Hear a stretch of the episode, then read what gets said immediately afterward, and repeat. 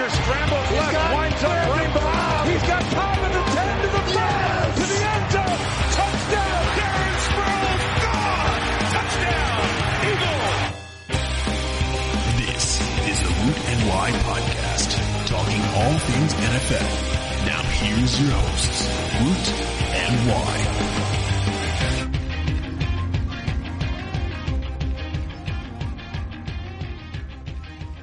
Hello. Yes, the Woot and Why show still exists. It's been a little bit, but uh, There's a lot going on. there's a there's a, A lot, lot going behind on. the scenes going on at the moment. Uh, and you know, I haven't we- slept in three weeks. no, not really. It's not that bad, but it, it, we are pretty busy.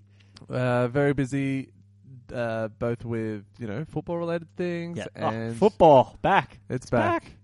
Um, yeah, and you know where every every preseason we say you know we're not gonna we're not gonna get dr- sucked into this preseason. But Trubisky's going to Canton, baby. Yeah, that's it. Uh, yeah, I mean, what do you what do you make of it? I think I think we're just so deprived of football that Oh. as soon as we see Yesterday was hella fun though. Like it was lit. Like it, It was was, so good because all the like the backups played a lot of time and it kind of staggered. So we saw a little bit of Trubisky and then Kaiser stepped in, and you know it was good. It was good. And I mean, I think all right. So I feel like this happens every time there's just you know a new rookie class of quarterbacks that come in. They come in, they look, they look fresh, they look good, they're full of confidence, and I think it's just until the NFL breaks them hmm. that then next season we start to see you know The the Ndamukong Suh steps all over your ankle and you're done. that's it, and then you're the shell of the the The former preseason god that you were. or the Heisman were. or whatever you were. Yeah, but I mean, I know I, it's one preseason, it's it's one drive, but you know Yeah. Trubisky in particular looked really, really. What are we good. calling him? Biscuits? Trubiscuits? the Trubes? Everyone's saying Truth is his nickname. I Truth. The Truth. I think for Ryan Pace, he's the Truth. Like, if he pairs out Ryan Pace, it's going to Vince McMahon walk into the office like, you all doubted me. Like, Nice. still, like, if if Tr- this is early, but if Trubisky ends up being a franchise quarterback, that deal that they traded up for, like, no one's going to care about that. Oh, mate, we said that when it happened. I we know. just went. like, and it, they could still win the trade, and so could San Fran. San Fran sort of poker faced the Bears into like con them into trading up. Yeah. sort of fooled them a little bit. But then again, maybe 49 if Trubisky ends up being a stud, maybe the 49ers should have just drafted it. You know, but still, Solomon Thomas is going to be a stud too. I can't wait to watch him play. But you know, you're in for a good season when the very first football game of the season, Blaine Gabbert is the MVP of the game. So we know maybe it's just That's an omen. Maybe it's just every odd odd year that Blaine Gabbert's good since the Real American Video. It was Yeah. 2015 was his good. 2016, eh. Yeah. 2017 Um, it was your birthday the other day, buddy. was on. Uh, Uh, Fisher Day, Colts Day, JJ Watt Day. I call this- it I call it JJ Watt Day Can you, do you want to explain? because I'm born on the 8th of August, which is the 8th of the 8th. So eight and eight, JJ Watt. A lot of people think it's Jeff Fisher, but that's Jeff Fisher's not eight and eight now. He's a seven and nine guy ever since the all or nothing. We're not going to Yeah. go seven and nine again. We're not going to go seven and nine, and then like went, went way worse. Yeah. So you mentioned Heisman a minute ago. Did you see the story this week that Johnny Manziel wants to coach college football? Oh, I did. I did. That's not even the weirdest story I've I've seen. This Johnny week, by the way. Manziel guiding youth.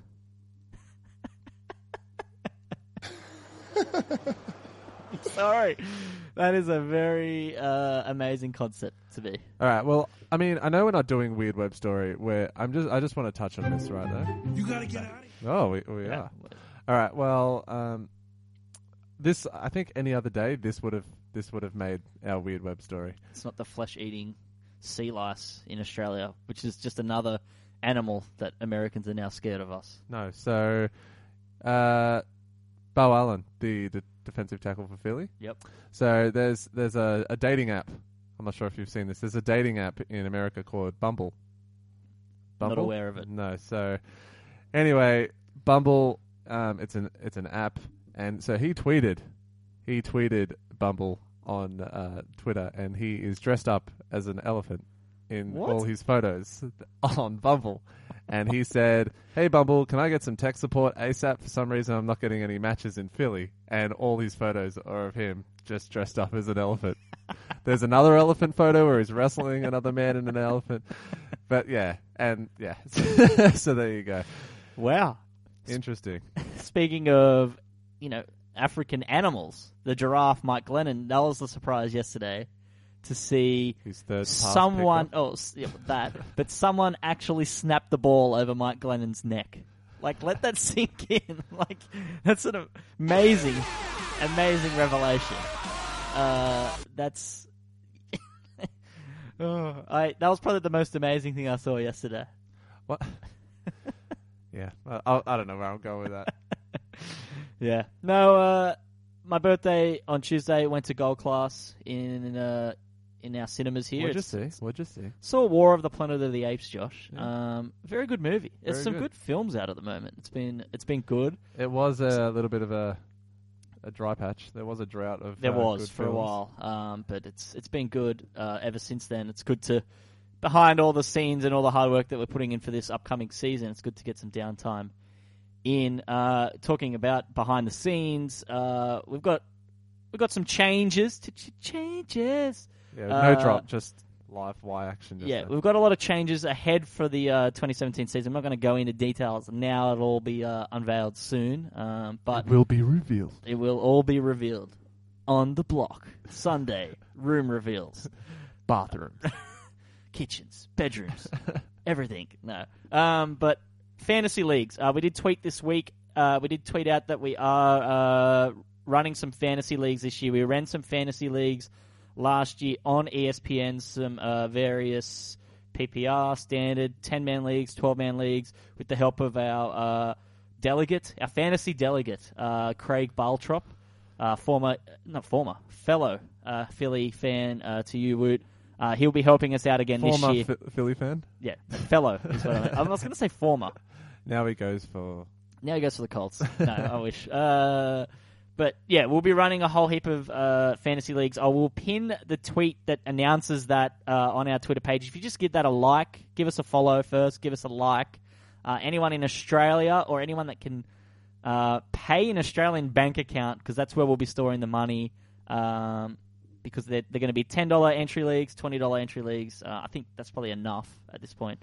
I mean, all right. If we can get ten high rollers out there that just want to be $1,000 in a- leagues. in a hundred dollar, thousand dollar league, well, I mean, we will facilitate it. we'll do that for you. Uh, yeah, we'll be running those. So as as many leagues as we can, based off the interest. Um, you can go in multiple leagues if you want. Obviously, you just got to pay the entry fee per per each league. Uh, Craig will will reach out to you, or we'll reach out to you, and we'll monitor all that. Some drafts will be a weeknight here in Australia. Uh, we might run a couple on a Saturday Are we going to be in all of them? Uh, I think, I think so. I think at least one of us has to be in one, like as Okay. a, as the podcast, like Yeah. the Woot and show, and then maybe some of the other ones we might just go in individually if we want. Um. All be run on ESPN because their app, um, I think, is the best. Yeah. You've done some research into that. Yeah, I do. I I do like what ESPN are doing. They also just slipped me a hundred dollar note to say that, which is great. Um, but They- no, we don't make any money off this. we just, pardon? They only gave you a Oh hundred. wow, God, I knew it. Uh, yeah, but we don't we don't make any money off this. We just want to facilitate uh, fantasy leagues that you can play for money because they're more competitive, they're fun, and I know Australians have a lot of trouble with like MFL tens Yeah. and paying for money in like US based uh, draft leagues. So this is more for Australian fans to play fantasy Against competitively. Australians. Because if you go in leagues where there's no money and people are 0 and 4, they just pull out. Yeah, and I mean, like, if pe- people who, uh, you know, might not have mates that are also like uh, into these this kind of thing as much as they are, this is, you know, a place where you can talk and trash talk with fellow Australians at an appropriate hour and don't have to wait till you know. That's the only way we can make money is by beating all of you. and I damn guarantee we will. No, but um, You'll pry it out of my cold dead hands. I know we're I know we're talking about money leagues and things like that, but there will be leagues that you know we're not that that- that won't involve money for those that want to play against us and things like that. Yeah, So we're trying to organize that as well. yeah. Uh, I think uh, Owen, who's a regular listener to the show, has been pushing for a dynasty. I did tweet this week at him that we might not have the time to do it, but you you, you seem more keen than me. Yeah, Um, Owen. Owen um, He's in. Um, Owen's in. He's in. So it's kind of I don't want to knock off uh you know the man's league that uh, that Matty Berry runs, but maybe we could do like a, a Woot and Y style league where maybe you can tweet us or email us at woot and, uh, at gmail.com and, and just tell us, pitch to us why you should be in our uh, Dynasty League. Yeah, we're not going to create like four or five of them. We're just going to have one, and Yeah, like if it's, a, it's a Dynasty League. we're not going to, there's no set criteria. If you just, you know, w- whatever. If you if you make us laugh and we we Yeah. find that enough, Um, whatever. we've got one guy that's going to do our tax. He's in, there you go. so that's great. I mean, okay, and this is we're not ex- we're not expecting you to send us things or anything like that, but I mean, no. I mean, it's it's accepted. Uh, I had another guy also when we first mentioned it message me, and I need to. I saved the message. It was very funny. I thought he deserved a spot too because he said something that was. Guys, are you hearing this? Guys and girls, are you hearing this? Spots are going fast. Yeah. I mean, why is They're just flying off the board. Yeah. before before you've even heard this? Why's already given away three spots? Three spots. Um, so Wow. no more tax offers unless So, you can do it yeah, cheaper in than this the one, other are we guy. going in separately? Yeah, I think so. Are we going to have So the there's Woot five and s- Y division? Woot division, Y division. Yeah, that's a great. That's a Yeah. great plan. I want to win the Y division. All right, I'll go Just in the Woot confuse division. everyone. Let's do that. We'll mix it up, confuse the hell out of everyone. All right, so we're going to run some dynasty leagues, some paid leagues, and we'll run some just some season long leagues as well. But uh, big thanks to Craig who's uh, volunteered to help us out with that because we just wouldn't have the time otherwise with all our preparations for the 20, 2017 season. And on today's episode, we speak Speaking about fantasy, yeah, we speak with Mike Tagliere of Fantasy Pros, and here is that interview now. All right, joining us on the line is Mike Tagliere. He is the lead NFL writer for Fantasy Pros. He finished inside the top six on the Fantasy Pros accuracy competition twice. He's been in the industry since 2011, and he's worked with Pro Football Focus, Roto World, Roto Grinders, and obviously now with Fantasy Pros. And you can follow him on Twitter at Mike Tagliere NFL. That's T A G L I E R E. And welcome uh, to uh, to the Woot and Y show, Mike. It's it's good to it's good to finally have you on because we've been following you for some time, and we uh we really like your work. No, no, I appreciate you guys having me on. I'm always I'm always down to talk football. Like I have a lot of people ask me if I want to join podcasts and I I always say, you know, if I have time, I'm more than down to talk football and you know, that's why I ultimately decided to make it my career is just uh I love talking football and there was a lot of news today, so I'm sure we're going to touch on a lot of fun topics. Yeah. Uh, for Plenty us, it stuff. happened. It happened overnight for us. So we woke up this morning and like uh, we have like rap sheet alerts on um, on our podcast Twitter account. So like I woke up and there was just scrolls of tweets, and I was like, oh my god, like Some- something was, happened. like hands on the ground, like happened. it was earth shattering stuff. We'll start with the uh, Ezekiel Elliott suspension. Uh, firstly, what does that mean from for Dallas from a football perspective, uh, Mike? In, your opinion, then I'll, I'll get your thoughts, Josh. So yeah, I mean, in terms of where I would draft him, what it does for the Dallas Cowboys offense, it, it's a problem. Dallas is uh, their offense is going to be an issue this year, and it has nothing to do really with Dak Prescott for me. It has to do with their schedule and the fact that they didn't really surround Dez Bryant with other talent. So Ezekiel Elliott getting suspended for the first six games is a massive blow to the offense on top of everything else. Uh, but you know, people have asked me where am I moving Zeke in my rankings, and I, I I'm right now I'm leaning towards that end of the second, beginning of the third round, and I understand it's a risky proposition because you know you're talking about six games where you're gonna have to be without you know a top three pick, and it, while while it's risky, it's really not. Because once you once you get through those six weeks, if you can make it through going two and four, even you know in those weeks, you're gonna be set up extremely well. Because Ezekiel Elliott, there's o- there was only 10, uh, 10 running backs last year who scored 12 or more PPR points 10 times. So if you're going to get Ezekiel Elliott for 10 games, he's probably going to get you for that all 10 times. So he'll be one of 10 running backs to do that. And it's not just getting that value, it's actually getting the replacement value, right? So Yep. if you have to take someone like Darren McFadden in the seventh or eighth round, I'm okay with that because Darren McFadden, obviously, you know, he led the NFL in rushing back in 2015 before Zeke got there. He just never scored touchdowns. So um, I I'm okay with Zeke, but I don't know. I mean, to be honest, I don't know how your casual drafter is going to take this news. I don't know if they're going they're going to fade Zeke and not draft him until like the third or fourth round. I don't know if some people are like, you know, I'll take him in the second round all day long. It's just hard to tell. I, I guess you have to gauge your league mates and how you know risky they draft. Yeah, I think I feel this. I, I think I feel the same way. I mean, if if it was the a full game suspension, I would have treated it the same way as I treated Le'Veon Bell's suspension and things like that. And like you said, McFadden is, you know, more than capable of covering those four games. But I don't know that those two games is just just it's pushing me, like you said, probably into the second round. I think I think I'd be fine at the end of the second round to take him. Yeah, and there's you know he's appealing this suspension, so it's there's very much a likely chance that he may not face any suspensions this year, and they get pushed back, and he might end up missing sort of two or three games next year, or miss the entire season next year. We Yeah, don't know. we the, don't the know. entire ruling is incredibly murky right now, but. I found it interesting that the Cowboys' first six opponents this year, uh, you know, the first f- sort of four games, are all against top 10 total defenses from last year. So you're kind of missing the hardest games on Zeke's schedule, uh, apart from maybe Seattle in, in later on in the schedule. But um, when he gets back, like first game back, he's at 49ers, where they were terrible against the rush last year. So um, you could end up just smashing your week seven opponent. Um, so yeah, if he ends up not missing any time at all, I think he's a value in the third round. Mike, what does it do for the rest of the Dallas team in regards to, to their fantasy? Because obviously points per game, and, and I'm looking at splits with Dak Prescott with and without Zeke. Obviously, he's a big help to Dak, and Dak's a big help to Zeke.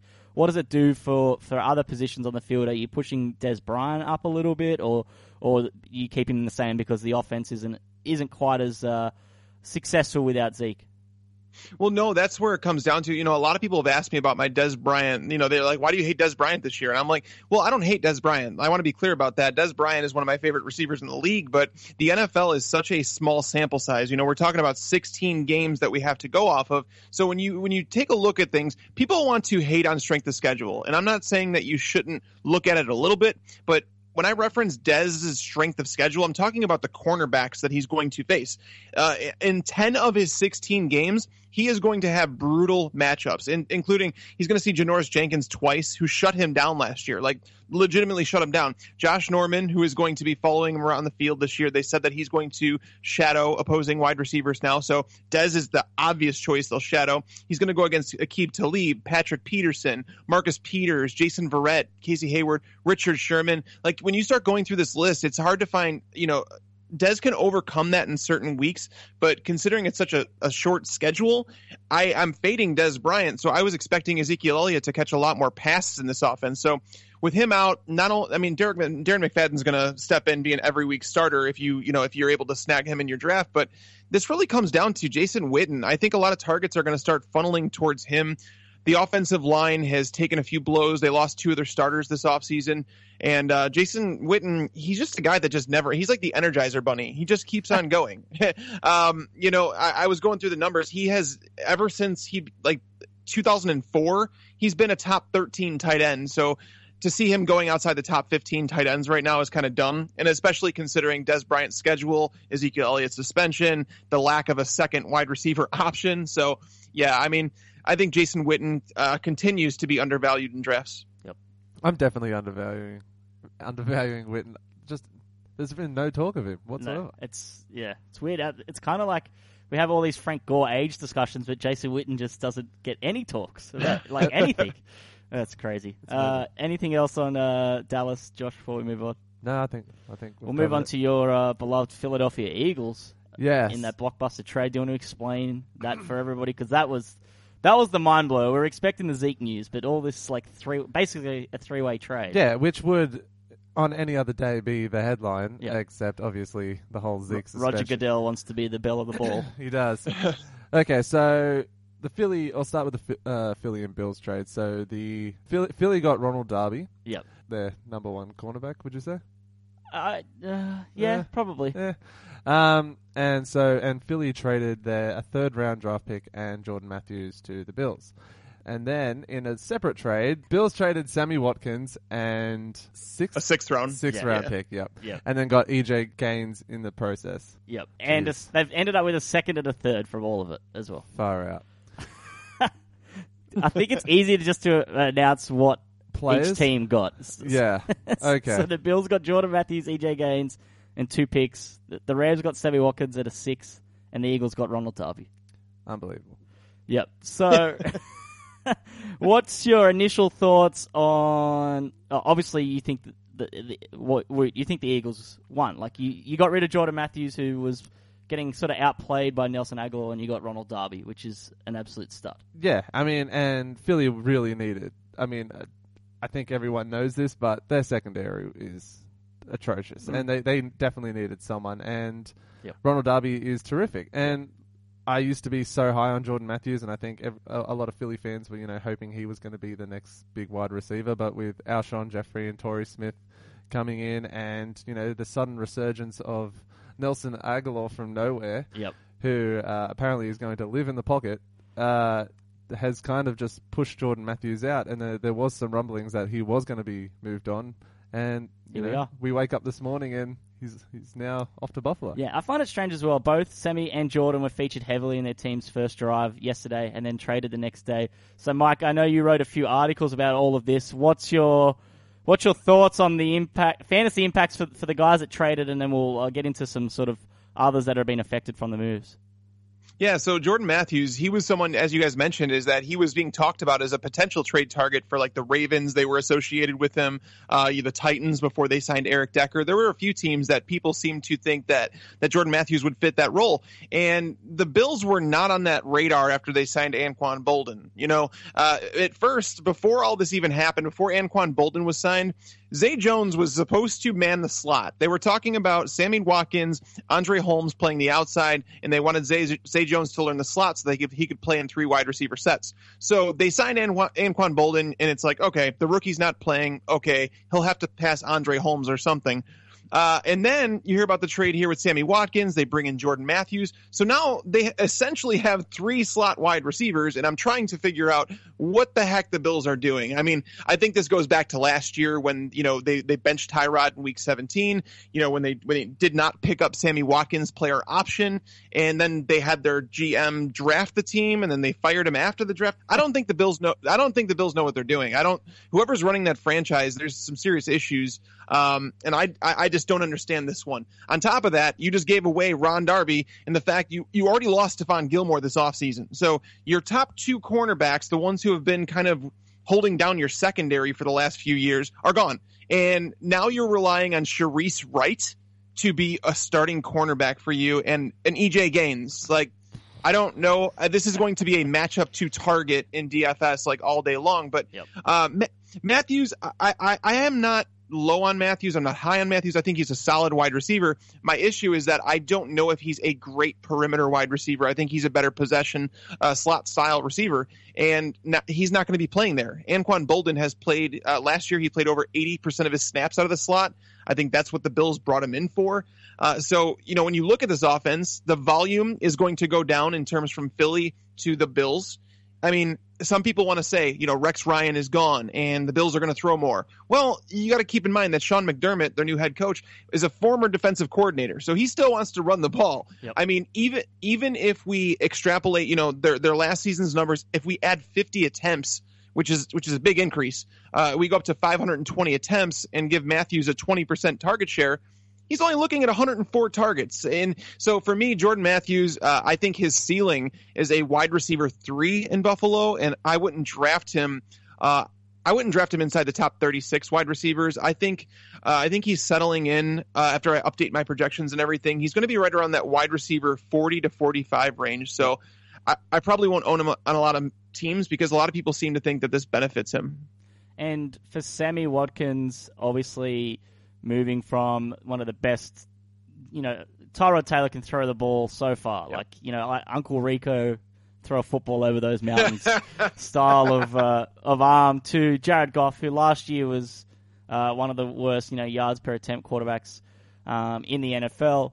But you know, obviously, those who watched Jared Goff in college know that he can throw the ball, and arguably he landed in the worst situation for a quarterback, being with Jeff Fisher in, in LA last year, and obviously Sean McVay is there. So there is some hope that um, Sammy can still replicate what we expected from him in Buffalo this year. But what's your output? Obviously, Sammy does take a little bit of a uh, a fall here, moving from uh, Tyrod to Jared Goff. Yeah, I mean, I'm not going to sit here and say that it's not a drop off from Tyrod Taylor to Jared Goff, but I, I you know, we at Fantasy Pros we did a, like an emergency podcast today to talk about this, and uh, you know, I, I wanted to address the thing that that people tend to overlook, and that Jared Goff is still a former number one overall pick. I mean, just just one year ago. So I'm I'm from Chicago. I'm a Bears fan. Um, I hate what the Bears do sometimes, but you know, regardless of how everyone felt about the Mitch Trubisky trade, I was okay with it when it happened. I wrote a big long article about it, saying why it wasn't a bad thing for them to do. With that being said, everybody now wants to pile on Jared Goff and say this guy sucks and he's not good and this and that and this and that. I want to go back a year ago and say, what were you people saying about Jared Goff? You were, I mean, if somebody would have traded away two first round picks for him, you would have said that that was a great trade, that he's going to be a franchise quarterback. I didn't hear a single person tell me that he wasn't going to be good in the NFL. Some people said that his ceiling may have been limited, but but nobody ever said that he was not going to be a franchise quarterback. He seemed like the the you know, he was the lock to be the number 1 overall pick. So, I am not writing him off for being thrown into a bad situation behind a bad offensive line, playing for Jeff Fisher, who runs the most vanilla offense in the NFL. You know, Mister Seven and Nine, Eight and Eight. Um, you know, I, I I I don't put all everything on Goff. With that being said, bringing in Sean McVay, the youngest coach of all time, is is a good move for them, and I think that he can relate to someone like Jared Goff. He is with it. He understands that the NFL is moving towards a passing uh, game, and if you go and look at his time as an offensive coordinator in Washington.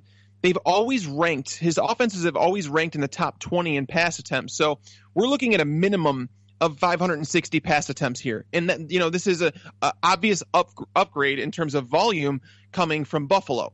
So Yep. you know, okay, but can he get that target share that he was going to get in Buffalo? Yes, the answer is an absolute yes because you look at the Rams roster and you're looking at Robert Woods, who's a slot wide receiver. Sure, they'll move him out in the perimeter because they have to, but he's a slot receiver. Cooper Kupp is a possession slot receiver, and then you have Tavon Austin, who is a gadget player. They do not have an alpha dog in this offense, so Watkins is going to be targeted a ton. I'm projecting him for anywhere from 125 to 150 targets. And when you get that type of targets, regardless of the quarterback, you know, we saw Terrelle Pryor last year get tar- 140 targets from um, a lot of different quarterbacks, and he still and he finished pretty decent. Uh, Sammy Watkins is a phenomenal talent. I haven't given up on Jared Goff completely, and Sean McVay, I'm buying in on that. Um, and the fact that they also upgraded their offensive line with Andrew Whitworth in free agency. There's just there's so many things going on here that when I initially heard about Sammy Watkins, I, I wanted to say, man, you know, it, it's kind of it's a downgrade for sure. But then the more I look at it, the more I'm like, well, it's a downgrade, sure. But at the same time, I still think Sammy Watkins belongs in that low end wide receiver two conversation with a bunch of other guys that have question marks too, like DeAndre Hopkins, Allen Robinson, Yep. uh, you know, g- guys in that range. So I think Watkins is still there. Do you do you think the um, addition of Watkins helps Gurley, or do you think it, it doesn't impact him too much? It definitely doesn't hurt. Um, but one of the things that I would say we don't know in terms of like you know what Sean McVay's offense is going to do in terms of defensive fronts, right? Because last year, most people would be shocked to hear that Todd Gurley only saw eight or more in the box. 69% of the time. The average the NFL average was 70%. Yeah, nice. So the NFL average he was actually slightly just below the NFL average. So he, it's not like he was seeing stacked boxes all year long, like some people want to say. It's not true. But Sean McVay, you know, it, does he? I, I would assume that he's going to go three wide an awful lot, which means Todd Gurley should continue to see seven man fronts, and uh, this de- definitely doesn't hurt Todd Gurley at all. Yep. Uh, my last question uh, on this, uh, unless Josh has any more after me. Uh, uh, Tyrod Taylor obviously losing Sammy Watkins. I know you were quite high on Tyrod Taylor. Um, I've been high on Taylor. I've been drafting him in, in leagues late. Um, now, how do you approach Tyrod without without Sammy? Um, because it looks like their best sort of outside guy right now is like Zay Jones or like Andre Holmes at this point. yeah, that's that's the concern, and uh, I, I haven't addressed that in my in my deep down in my heart yet. Uh, because yes, I was I was the- the, the highest. denial I. I was so high. I yeah, I am in the denial phase. Um, I was so high on Taylor. I had him as my number seven quarterback with Watkins there. Wow. Um, but after this news, it's definitely hurting because you know what Tyrod does the best. He's got a cannon for an arm. You mentioned that already, uh, and he has no one to get it. I mean, we could talk about Andre Holmes, but Andre Holmes is not replacing Sammy Watkins, guys. He's just on, Sammy Watkins can do a lot of different things. He can be a possession receiver. He can beat you deep. Um, everything. I, I, I've I've been saying for a long time that Tyrod and Sammy Watkins had a perfect marriage. I think that they fit really well together. But uh, this hurts a lot. So I'm probably going to be sliding him down into the range of guys like Philip Rivers, who I'm not a huge fan of this year, um, Matthew Stafford in that territory. So, you know, Tyrod, unfortunately, he went from being on like every one of my teams to probably not a whole lot. Sorry to hear that. Yeah, it sucks. Sad. Yeah, I can hear it in your voice. Sure. Okay, um, Jay Cutler, um, who I think may be my favorite player at the moment. I don't know. It's just something about him. Um, signing with the Dolphins. Uh, tell us a little about. Tell us a little bit about you know your thoughts on him and what his impact on the Dolphins. Yeah, so obviously I've gotten to see Jay a lot, um, being from Chicago, Yeah. and even though Bears fans don't like him, I have always liked Jay. I think Jay's a solid quarterback, and uh, he's just been surrounded by. It was like uh, at first it was a bad offensive line, then they fixed the offensive line, and then they got him receivers, and then they they stayed, they brought in Mark Trestman to be the offensive guru. I mean, you can go back; they they wanted to be you know the old Rams. They wanted to be uh, the greatest show on turf, even though they played in Chicago weather. I. I the, the the Bears franchise has been kind of a joke for a long time, and you know Jay, he he's his growth was stunted because of the way they handled him. It it all started back in Denver. Uh, I read a great article that um, Sundquist, uh, I think it was Ted Sundquist, the former GM of the Denver Broncos, the, the guy who drafted Jay Cutler, basically he wrote a long, long, long, like I mean, like probably like thirty thousand word article uh, on why Jay Cutler never turned into the quarterback that he should have been. Um, and it all started back then when they rushed him into things. And he never had an offensive coordinator for more than two years. And some people say that, you know, that's Jay's fault because, you know, with the interceptions. But if you're committing to a franchise quarterback, you have to commit to an offensive coordinator to work with him to learn a system because, you know, NFL offenses are, they're very complex. And I don't think that you can truly learn them in a season. I think you get better as time goes on. And that's why guys like, you know, Tom Brady and Josh McDaniels and know, Drew Brees and Sean Payton have been together. And, you know, those guys, the elite guys, they keep those guys keep their jobs. But um, in terms of Adam Gase and Jay Cutler being reunited, I think this is good for Jay, obviously, because it's his second year in Gase's offense. And when it's another misconception when people tell me that that Jay Cutler was babied and that uh, Adam Gase played it safe and he turned it into a game manager.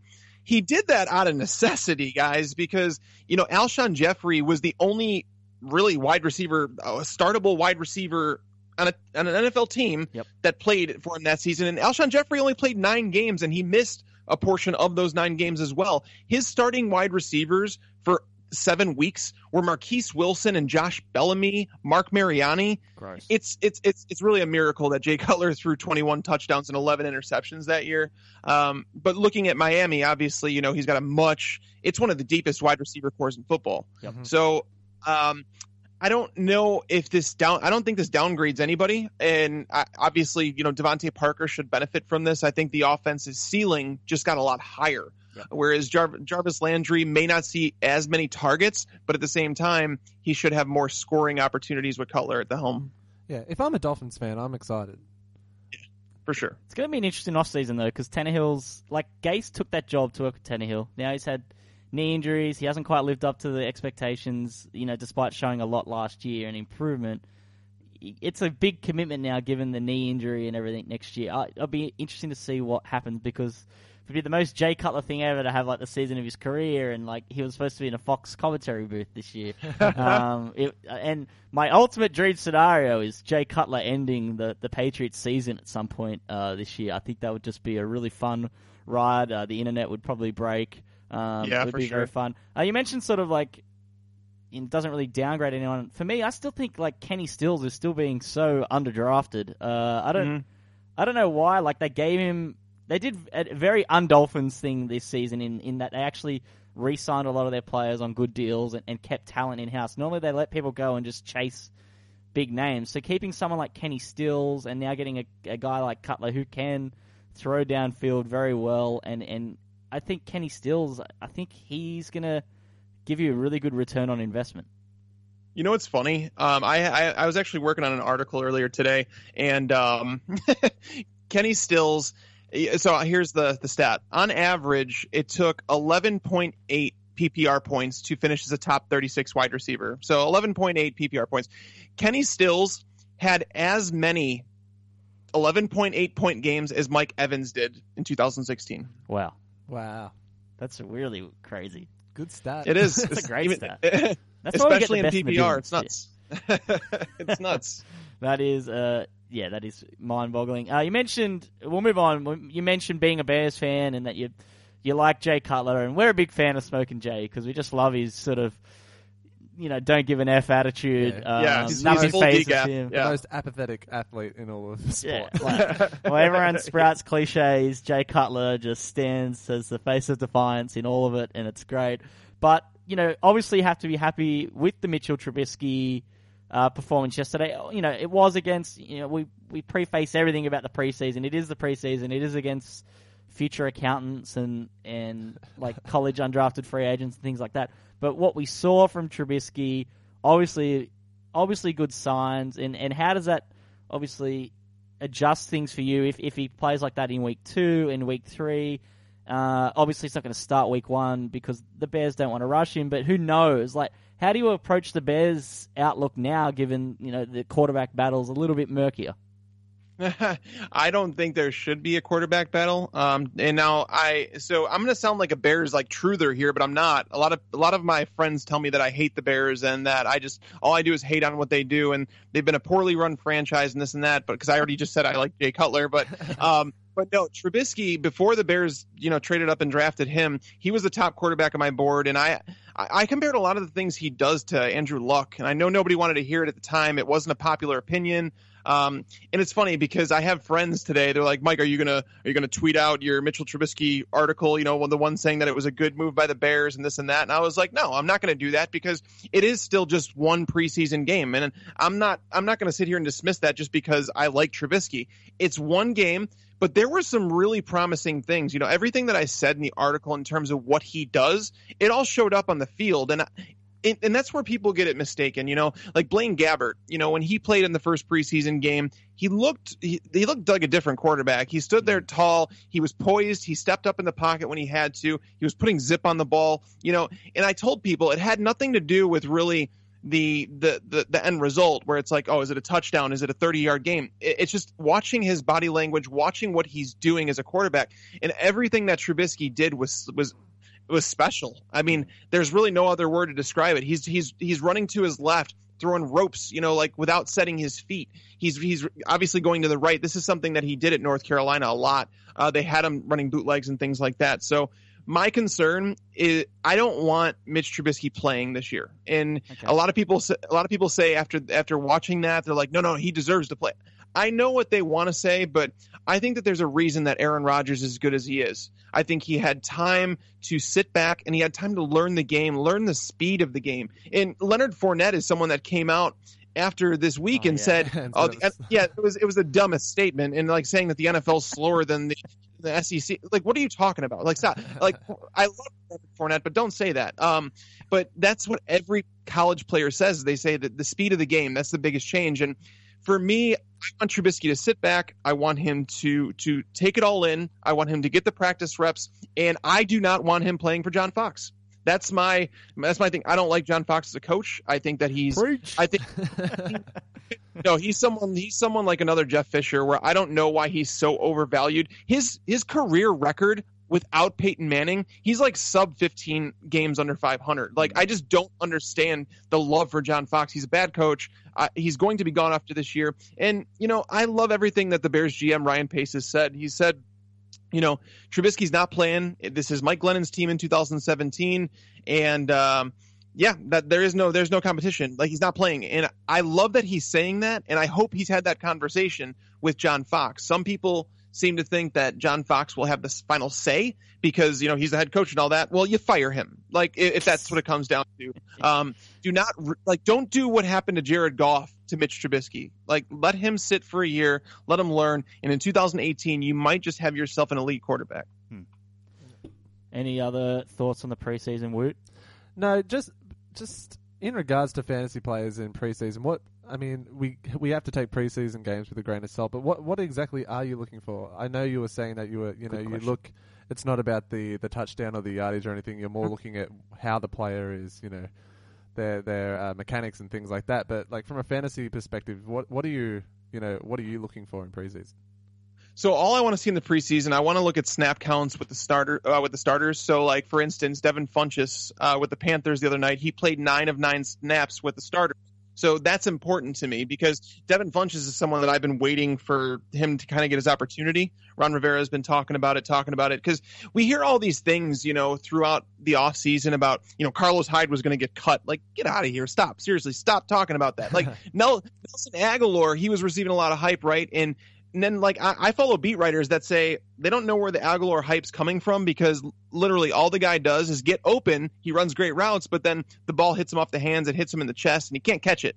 And if you can't catch a football, it's a problem. uh, play wide receiver. Um, so like for me, it's looking at snaps. I want to see who's out there, like because the depth chart can say one thing, but when you have guys out there with the starters, like you know, let's say if if Joe Mixon is out there just as much as Jeremy Hill, and they're alternating back and forth that's very noteworthy to me because it tells me they're trying to see how each of them do with the starters on the field against yeah. the first team defense. That's that's what I want to see. And you know, from there, the next week you'll see kind of how the snaps go and if if the the competition has changed because you'll start to see depth charts, yep. you know, taking their shape at that point. So um, again, I had someone tweet at me after the Kelvin Benjamin touchdown telling me um, you're way too low on Kelvin Benjamin. I'm like, okay, first off, I, I have him as a wide receiver three. I don't think that it's like I, I said he's not dead, but don't be that guy. Like don't don't no don't like if Tyreek Hill re, like catches a touchdown tonight in the game, don't at me and say Tyreek Hill he's going to be a wide receiver one this year. Don't do that. Don't do that. All right, don't look at our Twitter account then, because um, we put Trubisky in Canton yesterday and nice. everything.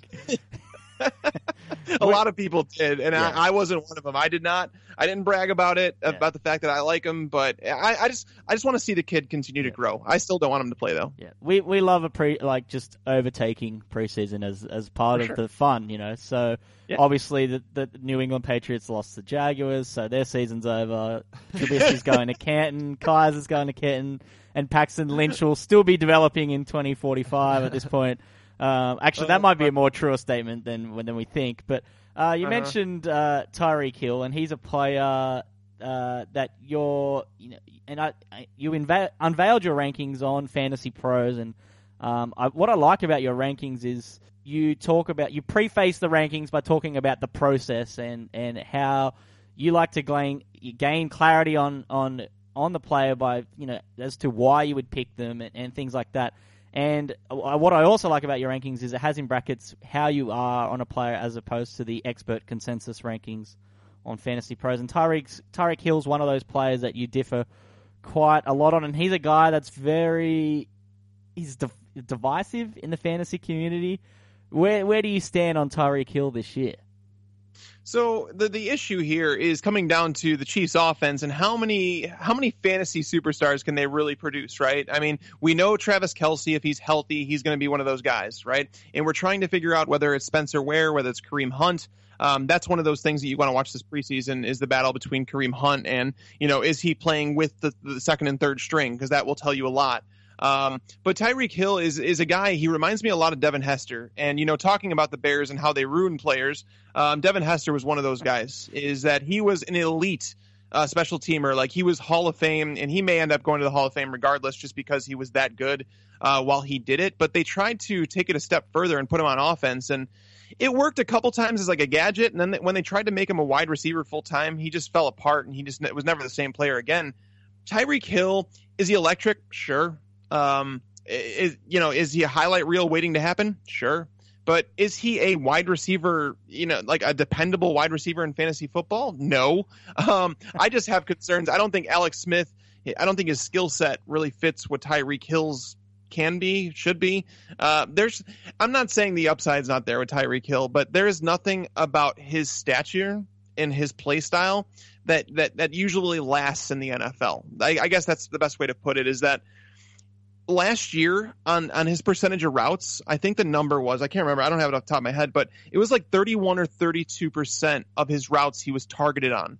Guys like Julio Jones and Antonio Brown are targeted on like 27 percent of their routes. Yeah. So just because Tyreek Hill is playing more snaps in 2017, it doesn't mean he's going to get more targets. You know, um, Jeremy Maclin was a guy that was considered when he was healthy, he was like always a top 20 wide receiver and then he goes to Kansas City and he's dead and people now they're afraid to draft Jeremy Hill because he's old and he's boring. He's only boring because he's on the Chiefs. Um, so for me, I, I just I can't get excited about Tyreek Hill. I mean, he's going to have some weeks here and there for sure, but I would much rather take guys like Larry Fitzgerald, Stefon Diggs, Golden Tate, uh, Keenan Allen. Like that's the range he's going in, and I I just can't I can't justify taking him over those guys. Sweet. Yeah. Other players that you're hiring, though, um, John Brown. Uh, you just mentioned that you liked uh, Larry Fitzgerald. Tell us a, a little bit about John Brown. So, fun fact is like I haven't even said it on our show yet, but I just found out that we're going to be in- interviewing John Brown on the Fantasy Pros podcast. Um, the uh, news. Nice. yeah, no, the owner of Fantasy Pros, he knows I'm a huge fan, and uh, we somehow got in contact, and we're going to have him on the show. Um, I want to say it's in two weeks, so I'm I'm looking forward to it because John Brown is somebody that has he's kind of been forgotten about, right? I mean, he's being drafted outside the top 45 wide receivers right now, which is a joke because John Brown, if you go back and you look in 2015 when he was healthy, there were just three wide receivers, three wide receivers who finished with less than 105 targets, but they finished inside the top 24 wide receivers. One was John Brown. The other two were Sammy Watkins and Doug Baldwin, guys that are being taken as top 15 wide receivers.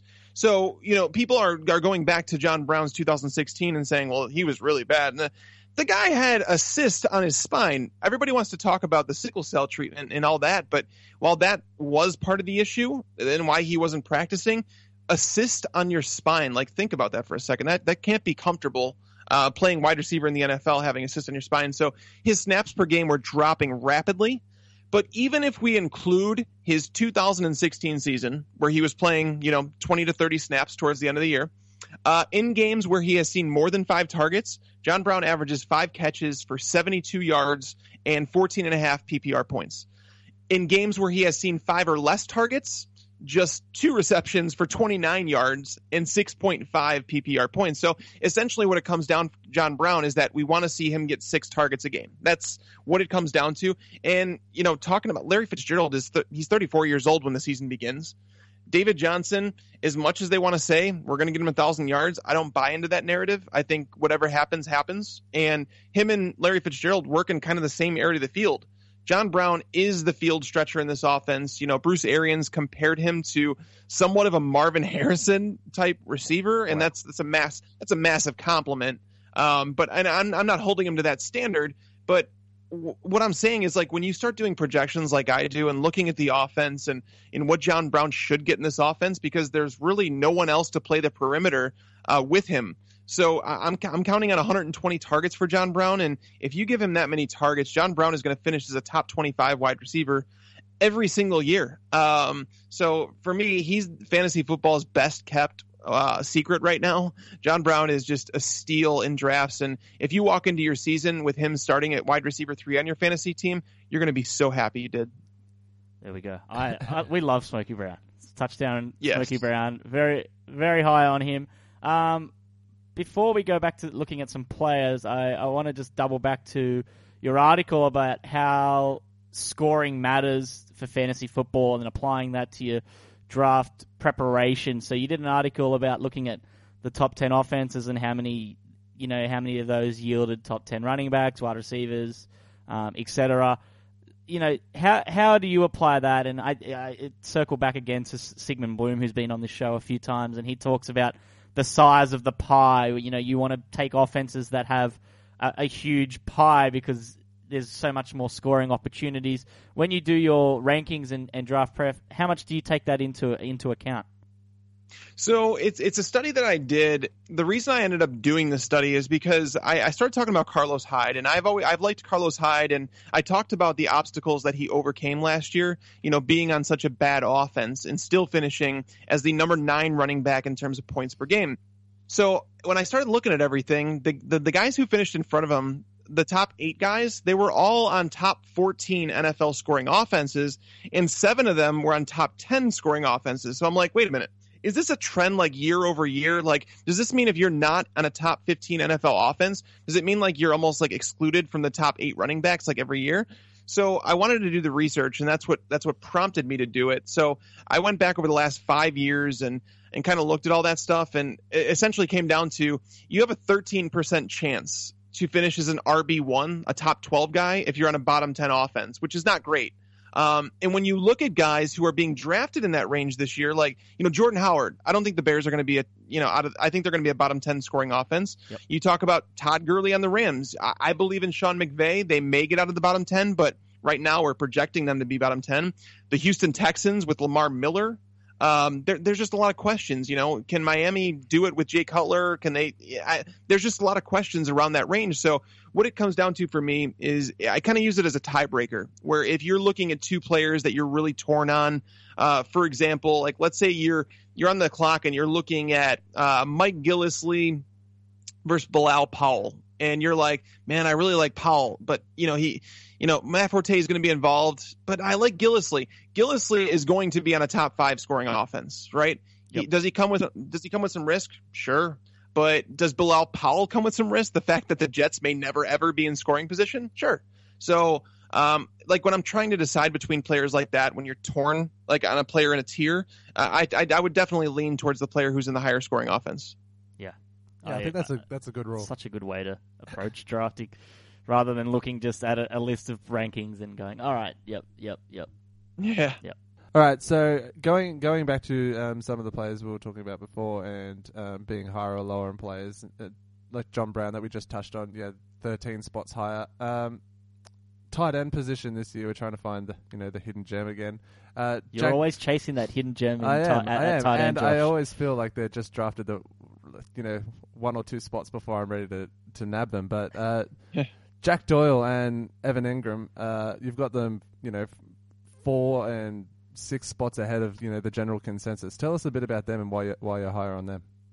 So yeah, Jack Doyle, um, he's someone who I'm surprised more people aren't high on uh, because if you got if you go through Andrew Luck's career and take a look at how often he targets tight ends, it's similar to what Drew Brees has done throughout his career, and that's it's the reason that Coby Fleener has finished as a top. I think it was a top four top six tight end uh, under Andrew Luck, and we, as we know, Coby Fleener is not the most talented individual. Um, so when Dwayne Allen was traded away, it was kind of telling the fact that they they liked Jack Doyle and they wanted to use him going forward. Uh, you know, they have Erik Swoope on the roster, and it's potential that he's like a very, very deep sleeper. But when you look at Andrew Luck and you add it up, I want to say the number is uh, about 130 times, 140 times per year that Andrew Luck targets his tight ends.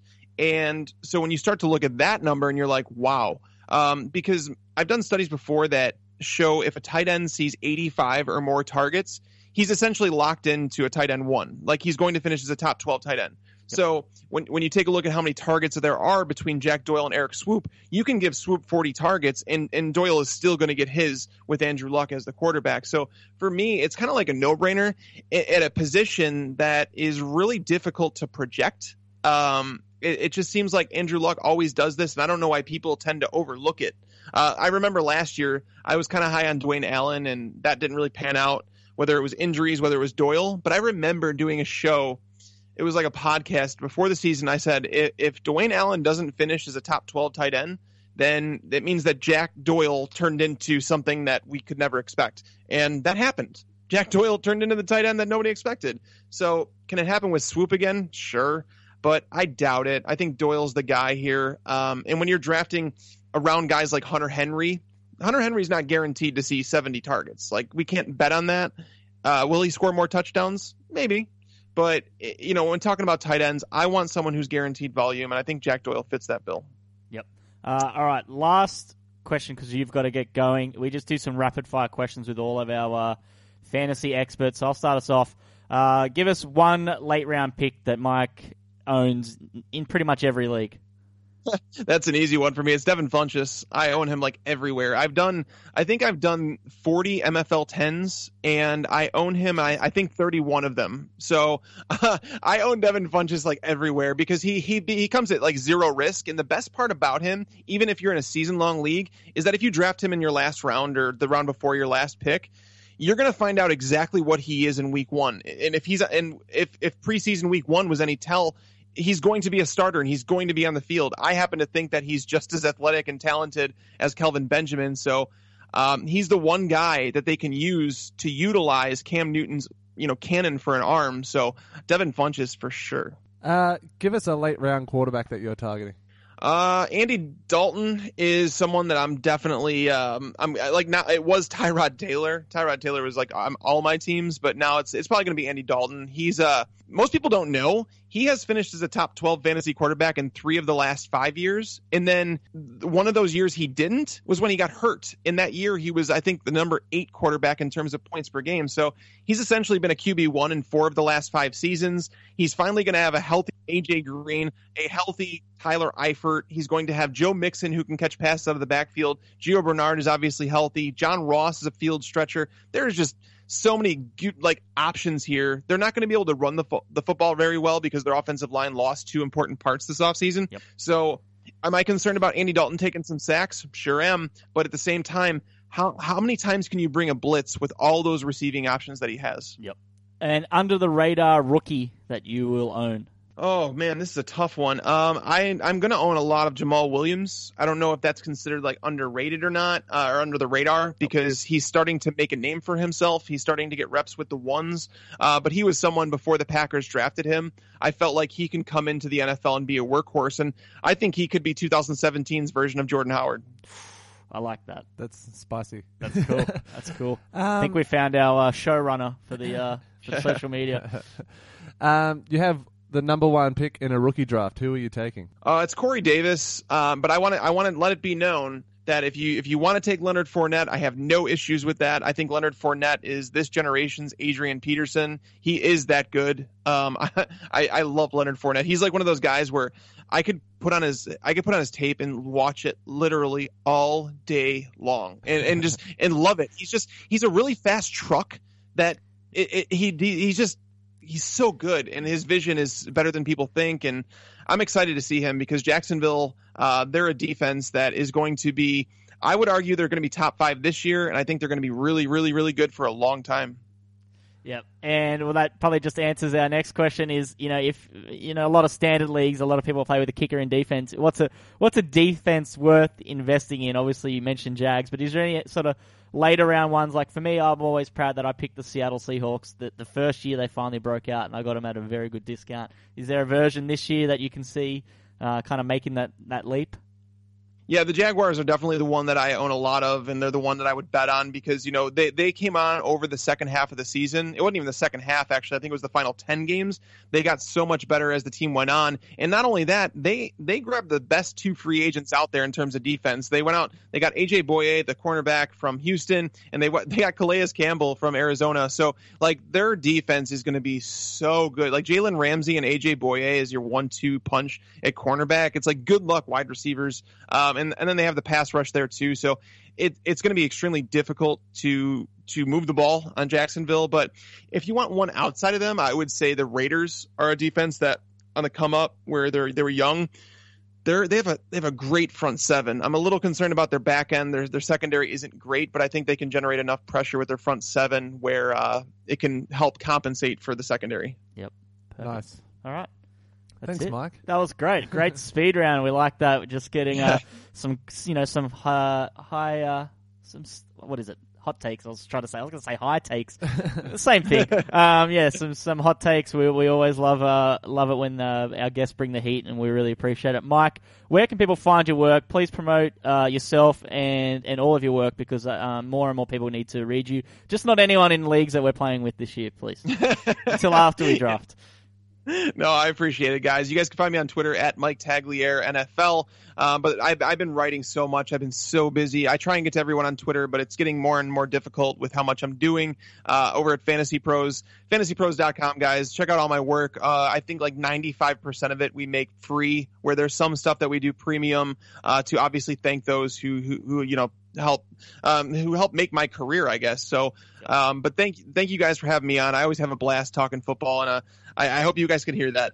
No, yeah, we definitely can hear it. Is this your first uh, Australian podcast uh, appearance? First Australian, yeah, Yes. definitely, it, def- it definitely is. So I, I appreciate you guys having me on. I love it. Um, yeah, no, it's de- it's de- it's definitely a blast. It's weird hearing you guys saying it's the morning over there, but yeah, Yeah, it is. It's uh, we get up at 3 a.m. to watch football every Monday. So uh, yeah, it's a- dedication. it is. It is. And uh, Mike, we really appreciate you coming on, and uh, hopefully we can we can talk again. Uh, you know, pre-draft process, uh, pre-fantasy draft process uh, next season as well. And uh, thank you very much, and uh, have a have an enjoyable season. Oh, you guys too. Thank you. Thank you for having me on. Big thanks to Mike Tagliere for joining us next year. This year's Jamaal uh, Jordan Howard is Jamaal Williams. There you go. Still uh, don't understand how he's not verified on Twitter. You're saying, Yeah, let's let's uh let's change that, people. yeah. Yo, at Twitter, get our boy Mike Tagliere verified. I mean, he's the lead writer of like the biggest fantasy website, not NFL, not called NFL.com or ESPN Yeah. or Roto World, But you'll you'll have but at um, least the fourth biggest. I know, but then I feel like you have you have like the the entertainment editor of the the Bowral Times in Australia will Verified. get verified. I mean, that. Matthew Bungard's verified. Like, enough said. Enough said. Look that guy up though. He's good Yeah, read. He's pretty good. Uh, all right, so big thanks to Mike for joining us. Plenty of good uh, nuggets there, and a lot of NFL news to decipher with all those trades involving the Rams and the Bills and, and your beloved Eagles, who, who came out pretty good, looking like roses in. The I really trade. think Sammy Watkins is going to look good in a Rams jersey. I think he'll be good in LA. That team's got a lot of swagger now. You got Gurley, Donald, and Watkins. Like, Ah. Leaving that's from a good Cole trio. Buffalo as well to go to L, like I mean, Sammy Watkins, big winner in terms of geography. Yeah. Um, maybe not football wise, but we'll wait and see. The the Rams' approach to wide receivers this offseason has been truly, truly Bizarre. the. Rams' approach to most things in the last few seasons has Yeah. been odd. I mean, their head coach is younger than Tom Brady, so. It's pretty crazy. Oh, did you know that Tom Brady turned 40 last week? Mate, sorry, I was I was just I was Did you so know that? caught I was so caught up with your birthday demands and Yeah. having to answer Oh. all your birthday questions. By the way, guys, Wye just Wye is still dragging out his birthday now? He's still he's still asking for stuff. He's still you know he's still You saying it's my birthday month. year. You did this last year. Um, no, my missus got me a, a, a brand new Apple TV because um, ours is Do you have very the old. do you have the, the Siri remote? yeah, we got it over there. Brilliant. But she set it up for me yesterday, which was disastrous because when she uploaded it and logged into my Apple ID, she saw every app I've ever downloaded ever in my life Wow. pre relationship. So there was a lot of dating apps. and Yeah, stuff, not great. Yeah, Awesome. um, so that was that was fun. Um, yeah, that was a fun conversation. Uh, I think you had Bumble on there. Can confirm, never heard of Bumble, but the Grindr was the one that really worried her. Grindr. Yeah. think think we'll end on that note for the show. All right, man. Uh, you can follow me on Twitter at JYNFL. Where can they follow you, Josh? Oh, you can follow me now on, on This Is. Woot. oh, is that your? That Twitter? is. This is Woot. This is Woot. Because uh, it was people were actual pronouncing it Wootet, and I'm like, oh, j- oh my god. Woot, etc. There So you go. yeah. All right. This is Woot. There Is you that go. a th- 300 style uh, approach or Oh, you're talking about like this is Sparta? yeah? Actually, that's a good idea. I might Should put add my a few head. more. Add a few more zeros in it. This is Woot. but then it's very unpractical when people tweet you because and I go, no, it's five O's, Yes. not two. Yeah, yeah. Anyway, uh, you can follow us at Woot and Wye, and you can check us out on iTunes, Stitcher, Audio Boom, iHeartRadio, Grindr, Bumble. yeah. Yeah, For any social that's it. media platform. Check it out, and uh, we'll be back next week. Bye, guys.